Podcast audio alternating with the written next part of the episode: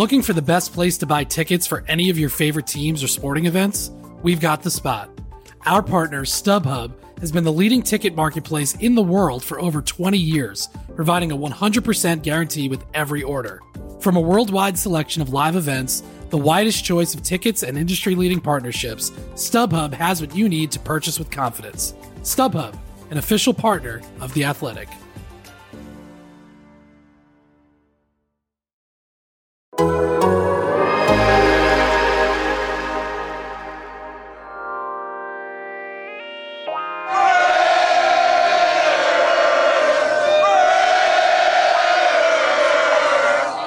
There's been one demand, and that's holding up that Lombardi trophy, period. That's all I care about, is holding that trophy up and holding that trophy up here.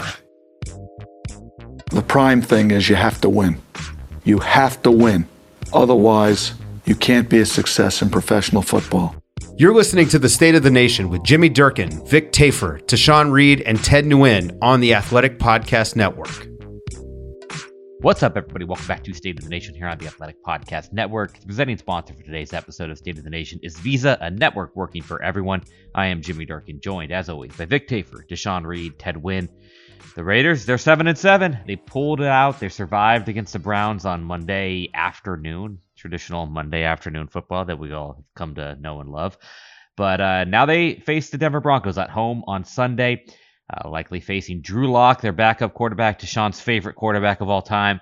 And, you know, they are relevant in December. That was Rich Bisaccia's quote, right? On on Tuesday. We're happy to be relevant in December. Uh, goes right along there, rolls off the tongue like just win baby and all that. Uh, relevant in December. And I mean, he's right. They have a chance, as convoluted as it is. There are 13 teams we've said often that have at least seven wins. They are among those four teams stacked there at seven and seven. They can beat the Broncos. Then they got to go on the road to Indy, which is obviously looking like a really tough game at this point. and you know maybe set it up to where that finale against the Chargers means something. But uh, how realistic do we view the Raiders as being in the playoff picture right now with three games to go?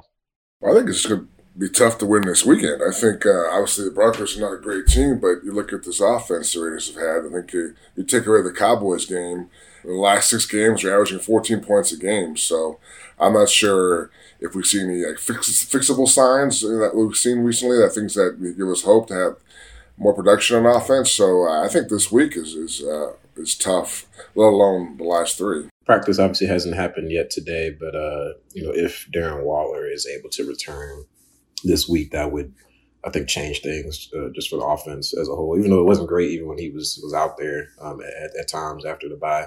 But you know, it, it's not very likely. I don't know on a scale of one to ten, maybe I put it like a, a two or a three. Even though I, I think they'll kind of spoiling. I, th- I think they'll end up winning this week. But I think that Colts matchup on the road, given the type of team they are, I know, I know they just slowed down. You know, Nick Chubb and then the Browns rushing attack, but Jonathan Taylor just playing at another level. He's arguably the MVP of the league this year, and I think Carson Wentz is probably better than than Nick Mullens. So that's the one that is kind of hard to really see them getting past. But you know, we would I, was, I would have said that about the Cowboys game as well. So so you never really know. But I feel like that game is going to end up being you know the roadblock to them winning out, which is what they have to do given how congested the AFC is and how many I wouldn't say good teams, but how many you know 500 and above teams there are. I, I just don't see a, a, world where a nine-win team is, is getting into the playoffs this year. So they have to win out. That's the starting point and that Colts matchup is, is what holds me back from saying it's, it's realistic. You know, obviously the two division games, you you know, you always stand a chance in a division game just because of the familiarity and obviously the Broncos are a pretty flawed team, but I mean their defense has been pretty lights out since that Cowboys game. With the Colts, it's uh, on the road. Just watching the way their their defense played against uh, New England and, and the way they could run the ball, it's it, it's tough. I mean, the only way is maybe if Carson Wentz has a, a terrible game and throws three or four interceptions, it, it's possible, but it, it's a tough road ahead for for the Raiders. But I mean, at, at least they're they're mathematically in it. You know, if they win out, they have a good chance. But yeah, they need a lot of things to break their way just based on the performance we've seen so far. And I will I will shoot the Raiders a little bit of bail just because like back when when Gruden resigned, like I didn't think that they would be relevant December to kind of call back to what Bisaccia said. Like I, I thought, I thought they were cooked. Like I thought the season was going to go off the rails, and that's before obviously you know what happened with Henry Ruggs and Damon Arnette and, and all the other stuff that's going on this season. And so they're better off at this point than I thought they were going to be when the whole Gruden situation happened. You know, I, I, don't, I don't know how much better that makes Mark Davis feel or, or, fans feel about, you know, potentially not making the playoffs again this year. But um, I, I, think they are kind of overachieving in, in the broad scope of things. You know, we talk about the offense and how stagnant they've been. And, you know, maybe this is the week. Uh, I mean, that they can finally come alive because the Broncos are a team that they have loved seeing. You look at the last two years, they've won three straight against the Broncos. 34 points, 32 points, 37 points. You remember last year when Drew Lock came into Allegiant Stadium and threw four interceptions and you know and the Raiders a team that couldn't get any turnovers, couldn't force turnovers, all of a sudden they, their turnovers causing issues were solved and, and really that ended up being more of a, a Drew Lock issue. But I mean they have played really well whenever they've seen the Denver Broncos. And we know the Broncos really kind of sense that game, have tightened down on defense. Um, you know, they're the, I think, second in the league in scoring defense, and um, they've been really good over the last eight games. But the Raiders, for whatever reason, have really enjoyed going up against that team. They've done well against the Vic, Vic Fangio defense there. So maybe this is just whatever reason when they see Denver, they they play well, and, and maybe that is kind of the spark that they need. Yeah, maybe they take advantage of the home crowd for once. They haven't done really well at home this year, but maybe this is a turning point for them. But um, yeah, I think definitely, like you guys said, there's hope. There wasn't even, I, I didn't have much hope two weeks ago, so I think um, you, you have a chance. That's all you can ask for this time of year is a chance.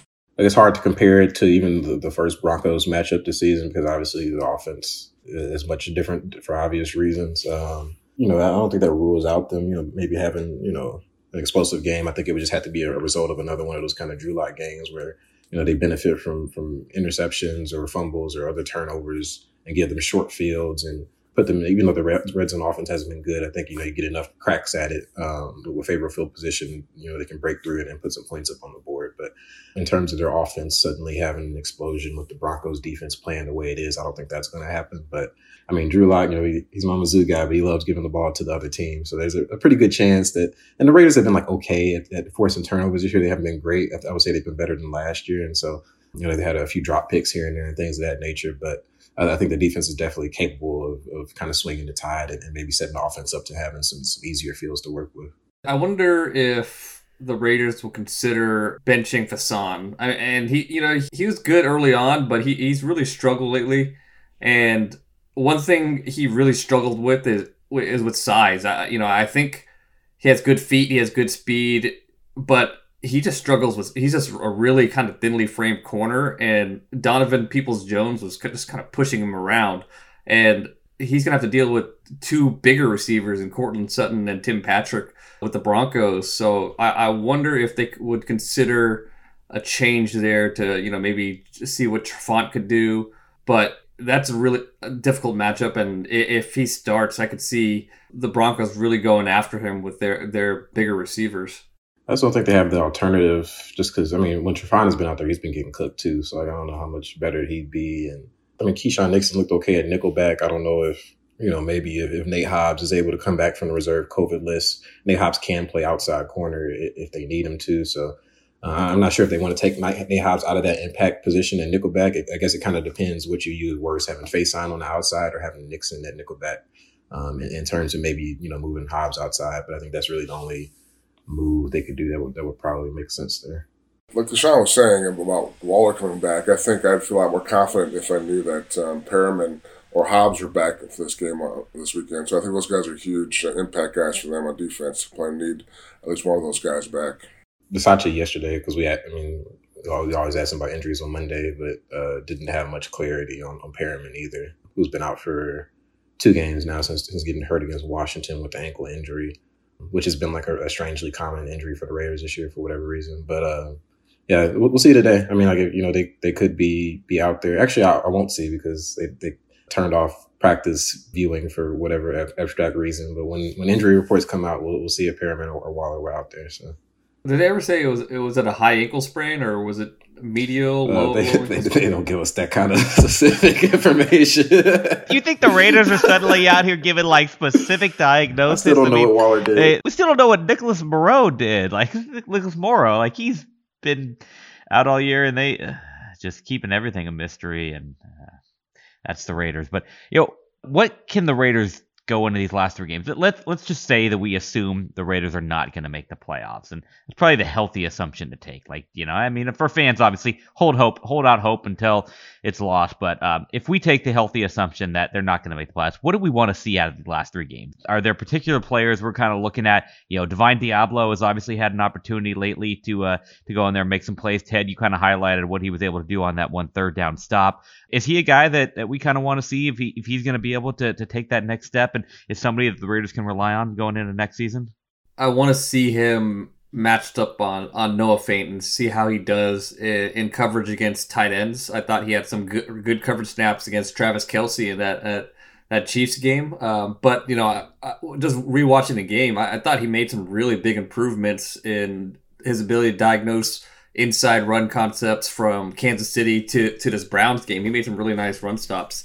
So you know, I want to see him keep improving in that area, and uh, you know, but the you know the thing that's going to separate him is can he cover tight ends and can he blanket tight ends, and um, you know he, he, has a pretty good one in Noah Fant to go against in, in this Broncos game. So it'd be really encouraging to see him be able to to cover, and you know, Koonce has barely got any snaps but he has two sacks. So uh, you know, and, and against the Browns, he didn't play obviously because uh, they wanted bigger run defenders in there. But you know, I want to see him continue to get some pass rush snaps to see what he could do.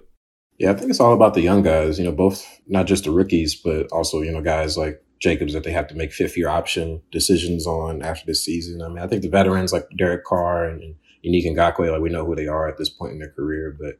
Uh, for the younger guys who are, sort of auditioning for the next coach, because if they don't make the playoffs, obviously they're going to hire a new coach, you know, seeing if, if they need to replace that position in the draft or go about in free agency or whatever it may be. So that'll be the intrigue for, from a fan perspective is just seeing uh, some of these recent draft picks, which they've had a lot of, you know, what are these guys made of when I guess they don't have anything to play for, but obviously every player still does when they're trying to make a living. So, so what do these guys look at look like to, to close out the season against some pretty good competition? I mean, none of these three teams that they're going against are, are bad teams. Like they're all good to, to playoff contenders. So uh, I think this film will still be valuable whether the, the Raiders are, are planning to make the playoffs or not. If they lose this week, I think I want to see Leatherwood back at tackle. I think that would seem to be to be his future place. And uh, again, we don't know the coaching staff next year if Tom Cable's back or what, but I think he projects higher as a tackle than as a guard. I don't understand why he moved, and uh, they give him the best. They thought they give him the best chance to win now, but uh, I think the more reps you can get at the position you were drafted at is probably ideal for him. So I would give him reps the last two games at tackle if they lose on, on Sunday. Yeah, Sean, you mentioned Josh Jacobs. Right now, as we are 13 game, or what 14 games in, Derek Carr has a longer, longest rush of the season than Josh Jacobs. If I'm Josh, I, I, do not want to end the season that way. His longest carry, 21 yards. You know, we've talked about it. He's not a home run hitter. Uh, the Raiders really haven't hit any home runs on the on the ground this season. Their longest carry of the year, Marcus Mariota, was 31 yards. It'd be nice to see Josh Jacobs show a little explosion. I mean, he just he's he's a guy that it's not like he's you know build this steady build and he's like constantly getting like eight nine yards a, a chunk and he's not really hitting the home run. So it just it'd be nice to see a little bit something out of him the last few games, just to, to you know at least give you some reason to think about. It. I mean, I I've been firm on it that especially at the 10.2 that I, am I'm, I'm declining that for the fifth year option. But I mean, you still want to know that you kind of go into his fourth year, kind of feeling like you have a guy who is going to be a good starting running back in the league. And I mean, at this point, he's got 548 yards. He's obviously not likely going to get another thousand yard season, but uh, yeah, show a little something from him uh, would be nice, and and don't let Derek Carr finish the year with a longer uh, longest rush of the season. That's uh, you can't allow that. Yeah, I think it was Ben Baldwin, our our, co- our colleague. He posted this running back chart. It was like basically rushing yards over expectation and run blocking, and like on the run blocking scale, like the guy in last place was Josh Jacobs. So like, I don't know, uh, you know, how much I can I can really jump on him for for the season statistics, given how bad the blocking has been. Plus, he's been hurt and missing games and things like. Which is, a, I think that's the bigger issue with him for me is the durability. Like, do you think he can be healthy for an entire season or most of a season, just because he hasn't done that so far throughout his career? When it comes to like his individual performance this year, like I mean, rewatching the the coaches tape and all 22 and, and watching the linemen, like there's not like these huge holes that he's missing or these lanes that he can run through. I mean, unless he's just going to be barrel over and you know, barreling over defensive linemen in the backfield and, and breaking off runs. Like it's just not a, a, ton of, you know, room for him to to make a lot of plays out there, especially chunk plays. And so I think for me, like personally, like you know, if he, if he has a couple nice games in the season, obviously that that's nice. But I think really when when it comes to determining whether you're going to have Jacobs around or not is, is whether you believe he can be healthy and then be available, which which he hasn't so far in his career. They are throwing him the ball a lot more this last month. Maybe he makes some plays uh, catching the ball and, and, yards after catch. But um, yeah, I agree. We need to see more out of Josh Jacobs this last these last three weeks. And obviously the blocking is, is a factor, but still you got to overcome that. I think at some point, and uh, maybe is you know with catching the ball, but he's got to make some plays uh, those last three games. All right, let's take a closer look at this Broncos matchup. We're going to bring in the Athletics beat writer for the Denver Broncos, Nick Kosmider. All right, and now to talk a little bit more about the Denver Broncos, we've got Nick Kosmider here. He is our Broncos beat writer from the Athletic. Nick, how you doing today? I'm doing great, guys. Thanks for having me. It's funny when you look around the AFC. I mean, there's so many teams that we could say, "Oh, this team is having a similar season." Feels a lot like you know the Raiders here, and the Broncos are one of them. Obviously, they are among the four teams that are tied there at seven and seven. 13 teams in the AFC with at least seven wins. Yeah, 27 teams across the NFL are still in the playoff picture as we go into Week 16. But I mean, it, similar to the Raiders, it's it's they're in the playoff picture, but are they really? Right? Um, they're 13th place because they are the last of the teams in all those tiebreakers. What's the outlook in Denver right now? I mean, three games left. They're going into Sunday's game, likely with Drew Lock starting. Do they really feel like they're in it? How, how do you think Denver feels right now? I think the players do, uh, in, in part because, you know, th- this is the best season that they've had since 2016. Even though it doesn't feel like it with the fans, that's the case, right? Like they're they're in the playoff hunt in week 16. As small as their odds are right now, about 5 to 10%, depending on which probability model you look at, if they do win out, those odds will progressively get better each and every week. And so I, I think that's the way the team is looking at it. Now, with Drew Lock starting on Sunday, that kind of throws a big wrench into all this because with Teddy Bridgewater, you know what you're going to get, right? You're going to run the ball, he's going to take care of it. You're going to play good defense and you're going to be in the game. Like that that's just the way it's going to be. With Drew Lock, you just don't know what you're going to get. Sunday could be any number of things. It could be him, you know, making throws, leading touchdown drives, uh, you know, finding wide receivers who have been somehow invisible in this offense, or it could be him trying to do way too much in the red zone and turning the ball over. Uh, last time he played in Allegiant Stadium, he had four interceptions, and that was kind of the game that really, I think, sealed his fate in terms of not being the cemented starting quarterback this year. So I think there still is optimism for this team that that they can go and, and do it in the division. The odds of them winning three straight are, are low. That's happened rarely in Vic Fangio's era. But that's how they're viewing it, even if the again the Drew Lock thing just makes it such a wild card when I look at the Broncos weapons, uh, I you know I really like their weapons coming into this season. You know, I thought Tim Patrick. He loves Tim Patrick. He's gonna. I was a big Tim, Tim Patrick, Patrick fan coming into the season. Courtland Sutton was my you know my wide receiver one the year he was drafted. You know, obviously Jerry Jeudy was highly rated by everyone. You know, people were expecting big things from Noah Fant this year. This year, the weapons have largely been invisible, like like you said. Like, do you think that these guys might have been a little overrated, or or you know, Tim Patrick got a, a new contract, so he you know he, he's performed in certain games. But do you think these guys were a little overrated, or do you think Bridgewater's conservatism is just you know has really hampered their uh, their production? I think it's a combination of a little bit of everything. I do think there was a little bit of uh, of overrating, right? I mean, Courtland Sutton's coming back from an ACL injury. It's it's rare that the the guy in the first season back from that is himself. He usually takes another full season until he's kind of back to what he was before. We're still not seeing him kind of go up and and get balls, but we're also not seeing Bridgewater giving him a lot of chances to go do that. And they just have a system where their margin for error is so thin that they're not getting chunk plays down the field and they're not really just giving their receivers a whole lot of a chance to go down and get them. But it, it's also on those guys too. I mean, Jerry Jeudy, he had four targets and no catches in the 15 10 loss to the Bengals last week and you go back and you look at the film and yeah he's open a lot of times but there's also times where he and his quarterbacks are you know on completely different pages. Um, and so with those situations you always you never know fully like who who was kind of the guy that was on the wrong on the wrong script at that given at that given play. But that's been kind of a common theme for Jeudy this season. And so it's it's a situation where for one reason or another they just can't get each one of these guys going. I mean Courtland Sutton has 12 catches in the last seven games it's just not enough. They have not been able to get enough from their wide receivers. But the fact that George Paton handed extensions to both Tim Patrick and Courtland Sutton last month, you know, to me that says we are going to upgrade this quarterback. We quarterback position. We believe that we have the necessary weapons to go win. We believe these weapons are attractive to a quarterback, a veteran quarterback potentially that we might pursue. And we just need that guy. We need the trigger man in there in order to take advantage of it. I think that's how they view it because certainly if these are going to be your guys and uh, Sutton, Patrick, Fant, Jeudy, these guys are all locked up for next year and beyond, you got to get them the ball. And so that's that's going to be the thing to look for this offseason of, you know, what do they do at that quarterback spot because they have these weapons, but they just haven't been able to utilize them.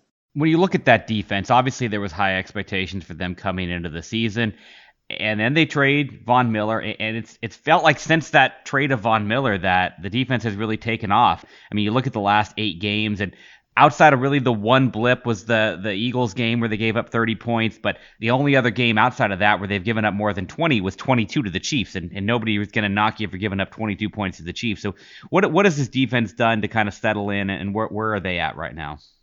Yeah, and in the 30 points they gave to the Eagles, one of those was a defensive touchdown, and in the 22 they gave to the Chiefs, one of those was a defensive touchdown. So they played even better than the the scoring average would suggest, and they've been the best scoring de- or one of the best scoring defenses in the league over the last, as you mentioned, eight games. I think it's uh, attributed to a number of things. I mean, Vic Fangio is simply one of the best defensive play callers in football, and the longer guys playing his system, the more comfortable they get. They had new cornerbacks this year. Ronald Darby was playing in the system for the first time. He gets hurt too. That that didn't help because when you go back and you look at it with this defense, the period of time where the Broncos lost the season was their four game losing streak in October, right? They lost to the Ravens, Steelers, of course, that game against the Raiders, and then went to Cleveland and, and lost uh, to, to Case Keenum. And that really kind of torpedoed the season when you when you go back and look at it. And in that stretch, the Broncos were giving up a lot of big chunk plays, especially early in games. Like they were giving up opening drive, long touchdown passes. Did one to Diontae Johnson. Marquise Brown got behind him. So they just had these weird breakdowns that were kind of atypical of Fangio. They have gotten that they have gotten that cleaned up in a big way. They did give up a 56 yard touchdown pass to Joe Burrow when Tyler Boyd kind of, you know, faked like he was blocking down, kind of emerged from the mud in the middle of the defense and, and came open. But they have just really locked everything down. Uh, Pat Surtain's continued emergence has been a big part of that too.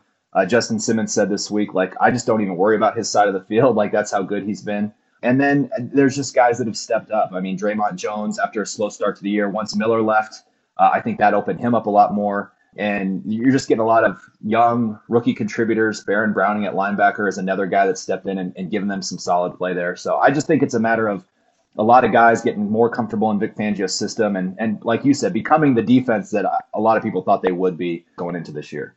How, how has uh, Bradley Chubb played since uh, coming back? I, I, you know, I don't think believe he played in the uh, the first meeting against the Raiders, but you know he he, he was a, an emerging player, and I was wondering how he's sort of coming back from his injury and, and how he's looked. Yeah, it's been a weird year for him. Obviously, he had arthroscopic ankle surgery in June, right before camp began, or about a month before camp began.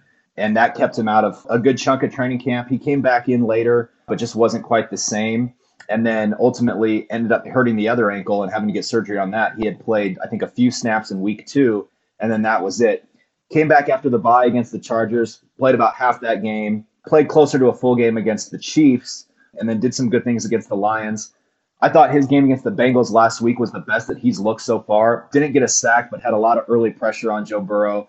You know, he was a big reason that, that Burrow wasn't really accurate, ended up passing for only 157 yards. And so I think it's starting to kind of come around a little bit. But, you know, it's, it's again, this is, I think, going to be a season for him that's, uh, you know, it's going to go down as a little bit of a lost season. And the Broncos have a decision to make on Bradley Chubb, you know, the fifth overall pick in 2018. They've already picked up his fifth year option for next season. You know, do they extend him this offseason? Do they, they kind of let him play on this fifth year option and then see what he is. I, I think they'll kind of delay that decision just because he's a guy that just hasn't been able to stay healthy. Missed most of 2019 with that ACL injury.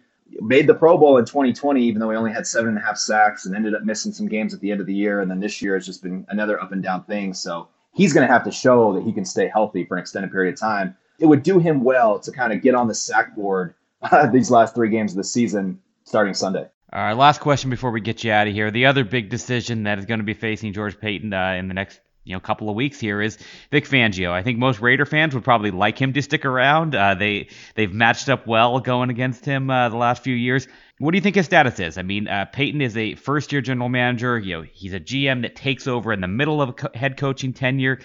Seems to get along well with Fangio, but they're seven and seven. How much of these last three games going to determine Fangio's fate, or do you think Paton is in a position where he probably wants to to get a fresh restart, maybe bring in an offensive type coach?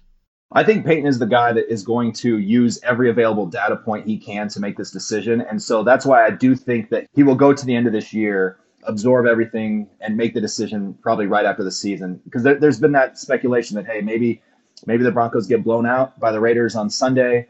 Um, they're out of the playoff race, and maybe you make that move after that game to get a head start on on interviewing candidates with the new rules that allow you to do that in the final two weeks of the season. I don't think that will be the case uh, with George Paton. I think a as a new general man as a new general manager, I, I think you want to show coaches like you know I'm going to give you a fair a fair shake all the way to the end, and I think that's what he'll do, and then make that decision from there.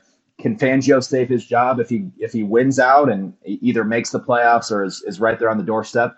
I don't think it's out of the realm of possibility, and it's partly because of what we mentioned in terms of how well this defense plays there is almost certainly going to be a change of leadership at, at the offensive level. So if that means uh, a new offensive coordinator, uh, if that ultimately does mean uh, head coach maybe more geared to the offensive side of the ball, there there will be I think wholesale changes in that regard because what they've done over the last you know three seasons has not worked at all. But whether Fangio will be swept up in that, it's anybody's guess. I, I think he's going to have a hard time staying. I, I really do. He's 19 and 27 in his three seasons. Again, I don't see him winning these final three games and it's going to be hard with that resume with no playoff experience or no playoff burst to really make a strong case. But we're just going to have to kind of see because if they do, if he does make that run, if he's able to do that, then then Paton will have something to think about.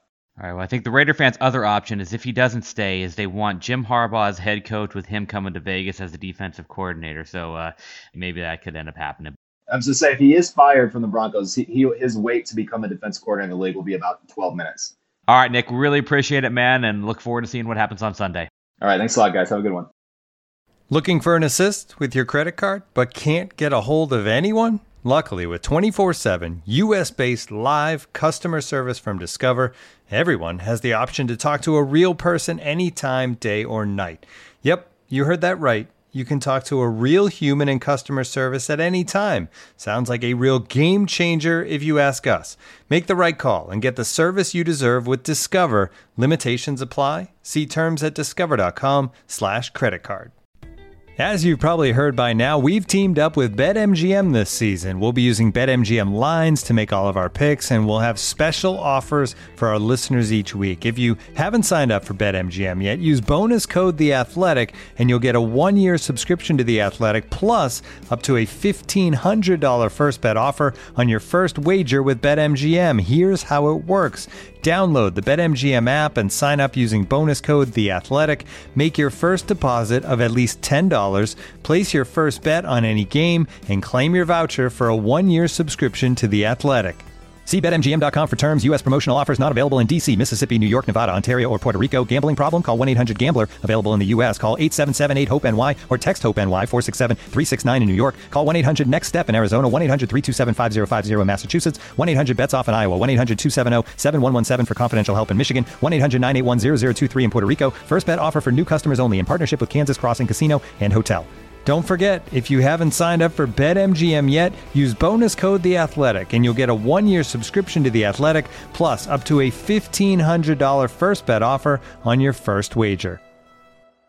And now, two pigeons bemoaning the fact you can stream DirecTV satellite free. You see this? A family watching baseball on DirecTV with no satellite dish in sight. Let's heckle them. You call that changing the channel? Choke up on the remote, buddy. I hope getting all these games on DirecTV makes up for your mother not pre-chewing your sunflower seeds. DirecTV has the most MLB games. Visit DirecTV.com. Claim based on total games offered on national and regional sports networks with choice package or higher. Availability of RSNs varies by zip code and package. High-speed internet service required. Terms and restrictions apply. All right, good insight there from Nick. Uh, let's take some questions now, and we'll start with this one from Guy H. How can the Raiders get out of Cory Littleton's contract after the season? I saw Tashan's article about the massive cap hit if cut, but traded as well. Yikes! Need to get him and that contract out of town. Makes you miss the days where Reggie McKenzie like never had a contract that would have any guaranteed money past the second year. And obviously, this is the reason for this is the contract was restructured and a lot of money was kicked down the can. So uh, whenever they do get rid of him, uh, there's going to be dead money. But uh, he's not playing. He's not an impact player on this defense, and he costs a ton of money next year, no matter what you do. Last year, they restructured his contract and they didn't really do anything with the cap space. So I never really understood why why they did it.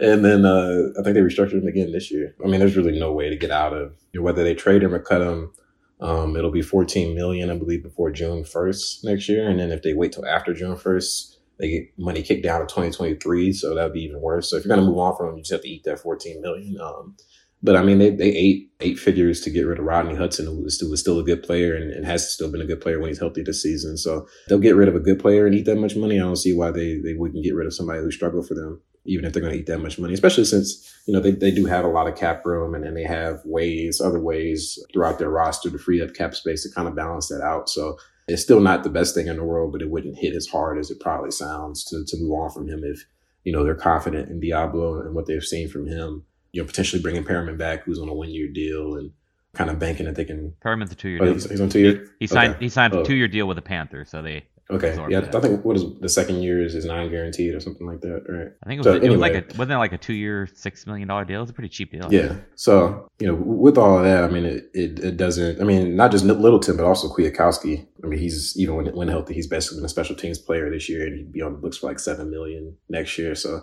those two guys, you know, when they signed, it was kind of like, I mean, that was when I first got on this beat. It was kind of like, oh, the Raiders finally have linebackers again for the first time in whoever long. Yeah, I had a parade. I threw a parade. I had a parade down uh, Raiders Boulevard. I was like, they like got some linebackers. Yeah, but now they're both special teams players and, and making probably about twenty million combined. Yeah, I think they're they're both probably playing on different teams next year. It's all good though. They've got they've got a Pro Bowl linebacker who's making special teamer money though. It's clear this staff, this defensive staff, is not high on those two guys. I think the only way they're back is if they you know, do a whole new reboot and a new staff comes in, new GM, whatever. And those guys something to like Littleton and Kwiatkoski. But as of right now, I think it's clear that they have no problems playing younger guys and getting rid of that cap, you know, that cap hit. I mean, obviously, they take the hit, but uh, getting rid of those guys next year. All right, question from CJM. What's the deal with Bryan Edwards? He shows flashes of being unstoppable and then disappears for a few quarters. How does he take the next step and establish himself as a legit wide receiver one slash two? I think we can eliminate the, the thought of him ever being a wide receiver one. He just, if you're going to be that someday, you're going to show something by the end of year two. And is it just he doesn't have enough foot speed? I mean, he, he doesn't have enough speed to, to get the separation and he, can make some of those contested catches, but that he, he's not going to ever really get open enough? It's a combination of like, he has like average, maybe above average, maybe speed, I would say, but like his route running is just whatever. And so, like, I mean, if you're a bigger guy, um, you know, height and, and size wise, um, you're not that fast and you, and you, aren't, you can't run routes that well. I mean, you're basically just a jump ball guy at that point, which is what we've seen. When, you know, when he gets all the training camp hype, it's just because he's like dunking on cornerbacks and safeties on, on these long go balls. And that's basically what he does when it, when it comes to the actual game. I mean, he's, he's made some plays in space, like the, the Ravens game. I remember in overtime, you know, he, he, he made some nice plays, but and some yard uh, run after the catch ability. But uh, I just don't think he's a very complete receiver at this stage of his career. He doesn't create a lot of separation. Uh, his change of direction ha- you know, hasn't been that good. Like Sean said, he, he has to really make some huge improvements in his route running to be considered a wide receiver two. I, yeah, I don't see him as a, a wide receiver one. But you know, I, I think if you do pair him with a good wide receiver that could draw coverage away, he can be productive. But he's he's gonna have to do some major work with his route running in the offseason. Well, to me, the biggest issue is he's not reliable. I think he's had a lot of drops and, and balls off his hands this year, and some really big moments. I think I'm trying to think back. I think one was a game decider, if I can't if I recall correctly. So I think obviously he's a young guy. He's working on some kinks, and the route running is not where you want it to be, and he doesn't have the explosive speed. But to me, he's had chances to make plays this year, and he's made some, but more than a few occasions he's not. And those are the ones I think really, to me, uh, give me concern about uh, his, you know, his ceiling uh, going forward. We can let go of the the Terrell Owens and Randy Moss comparisons that we, that we were getting at the start of this year. Question here from Marcus W, and I'm combining it with one from uh, Shashi J. Um, there's Malcolm Koonce, two sacks in two games, and then 16 snaps. Why is Gus not giving the youngster a chance? Koonce, Hobbs, and Deablo save Mayock's job. Koonce looks very promising in his first game. Why didn't he get to play against the Browns? And are they going to keep him on the bench short of injuries? Don't they need to see what they have in him, especially since he was more of an asset versus a liability in his one showing? I don't get this coaching staff. And I think part of it too is is Carl Nassib did make his return, and you know Carl's their number three pass rusher, and and you know when he was back, they were going to give him that role again. Yeah, I mean, like they were also going against you know third string quarterback. Like we knew the Browns, they're, throwing the ball, like they're they're running the ball, and like Malcolm Koonce, you know, he's like 6'2", 250. He's not a run stopper at this point in his career. Um, I mean, shit, even at the end of the game on that last drive where they got the stop to, to set the game winner, Clelin Ferrell was was in the game over Yannick Ngakoue for the entire drive. So they, they were clearly prioritizing stopping the run. Like, you know, Maxx Crosby, I think he played like his third fewest snaps of the season. You know, it was one of his games where he played the, least. So it, it, was pretty much every pass guy that was like a specialized kind of pass rusher type played less this game and they gave more snaps to, to Ferrell and, and Nassib. And so I think it was more of a, a, kind of a result of, you know, what they were trying to stop that game and anything against Koonce. But also, I mean, you know, I mean, they do have Crosby and Ngakoue who've been two of the better pass rushers in the league this season. So I don't think you're necessarily like taking away a significant chunk from those guys just to see what you have out of this, this third round rookie. Yeah, I mean, I think they should definitely try to prioritize getting him more snaps down the final stretch, especially if and when they get officially eliminated from the playoffs. If they lose one more game, it's time to get him more snaps. But uh, I can understand them wanting to get Nassib in there, uh, especially you know Cleveland's where he started his career. So for him, it was probably a big deal to be back there playing in Cleveland. So uh, I can imagine wanting to get him involved and, and whatnot. But all right, last question here from Jeff S. Are the Raiders the worst coached team in the league? Fourth down decision making is brutal. Penalties remain an issue. Not to mention moments like when Bisaccia didn't call timeout to avoid a delay game and goal to go. Also seems like the game plan itself is typically mediocre. Makes sense in the wake of losing Gruden, who was also the OC, and replacing him with a never head coach, but woof. EdjSports, uh, which does their coach gradings, does not rate them very highly. Uh, does not rate Bisaccia very highly. I haven't checked their their most recent exact ratings, but he he's been like in the bottom three, I think, most of the way since he took over. The worst seems strong. I mean, I know Urban Meyer isn't employed anymore, but like I don't think Joe Judge is a very good coach. I think I'd probably he's he's up there for me. He beat Bisaccia uh, though. Yeah, but he's still Joe Judge. So like I, I think plus you know Bisaccia he's a he's an interim guy. I, I, think the you know I don't think the Raiders overall coaching staff like when you, when you factor in if they're just talking head coach then I mean yeah they have an interim guy but I think they have like a you know okay coaching staff. I wouldn't say worse. I think fans get a little emotional sometimes. I think Gruden lost his last two games, so I mean, obviously, I think he, he didn't leave on, on, a high note. This team wasn't like really um, running that well when he left. They got a little boost from the new staff, but I um, I'm not gonna agree. I think definitely the staff has had some issues. I know they. Um, I don't know. I mean, I think they, they look at this uh, the talent in this roster. Maybe they think the talent's not quite there yet, where they can really make a difference. But um, I think they're definitely been on the conservative side, which um, again, maybe because of the talent issue, they think they don't have the talent to take a lot of chances. So um, it's tough to say. I, I, don't I don't believe uh, the staff will be back. So I think I don't want to kick them while they're down. So I think we'll see what happens this weekend. But um, I think a lot of the criticisms are are, uh, are warranted. Game management's been pretty terrible. Um, like that, you know, the person asked the question said, as far as fourth down decisions, some clock management stuff just very outdated, very conservative and predictable.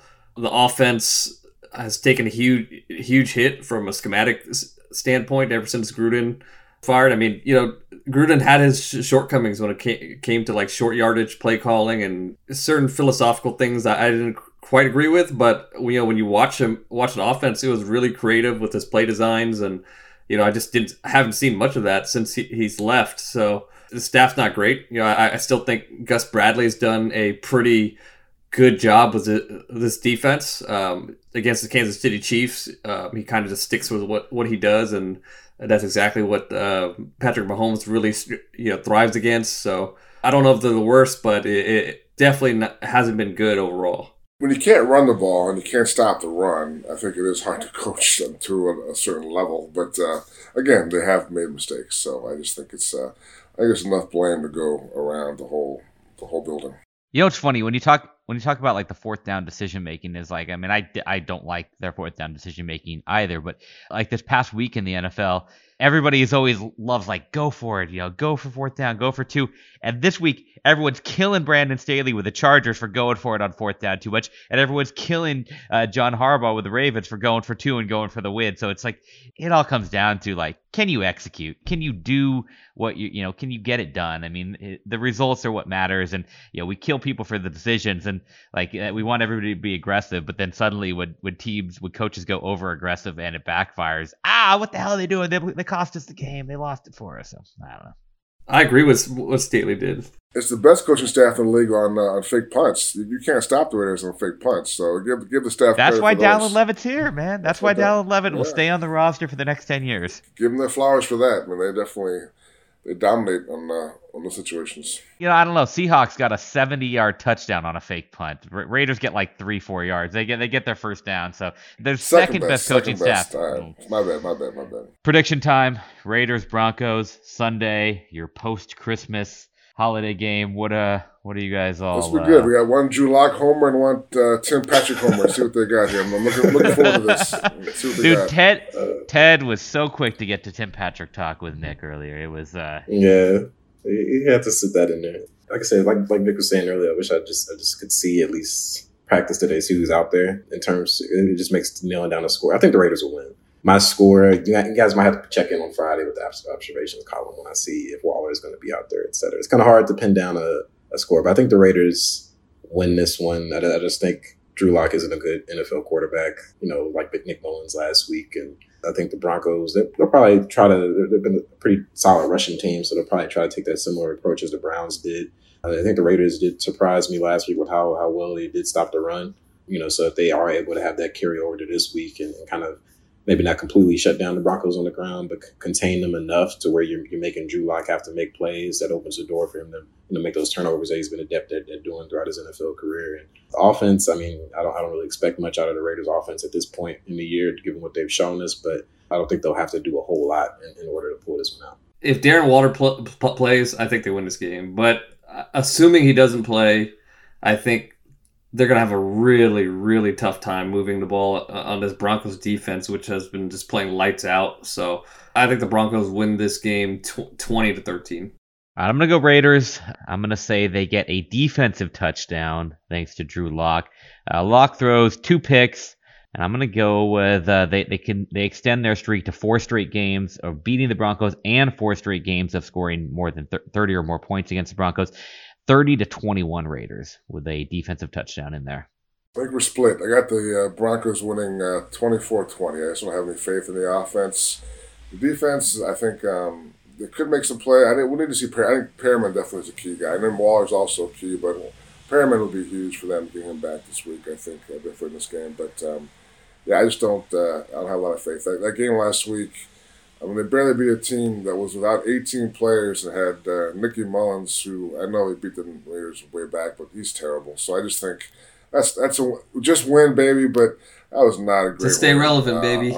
Just stay relevant, baby. But that win did not give me a lot of uh, confidence in their chances on Sunday because I think they uh, they very almost lost that game. That would have been a really uh, a really ugly loss. So uh, I think the Broncos are probably just a better team at this point. Yeah, reserve the judgment. If Waller and, and Perryman and Hobbs end up being out, I, I might change my mind by Friday. We'll see. All right, guys. Well, that'll wrap up this episode of State of the Nation. We'll be back on Sunday.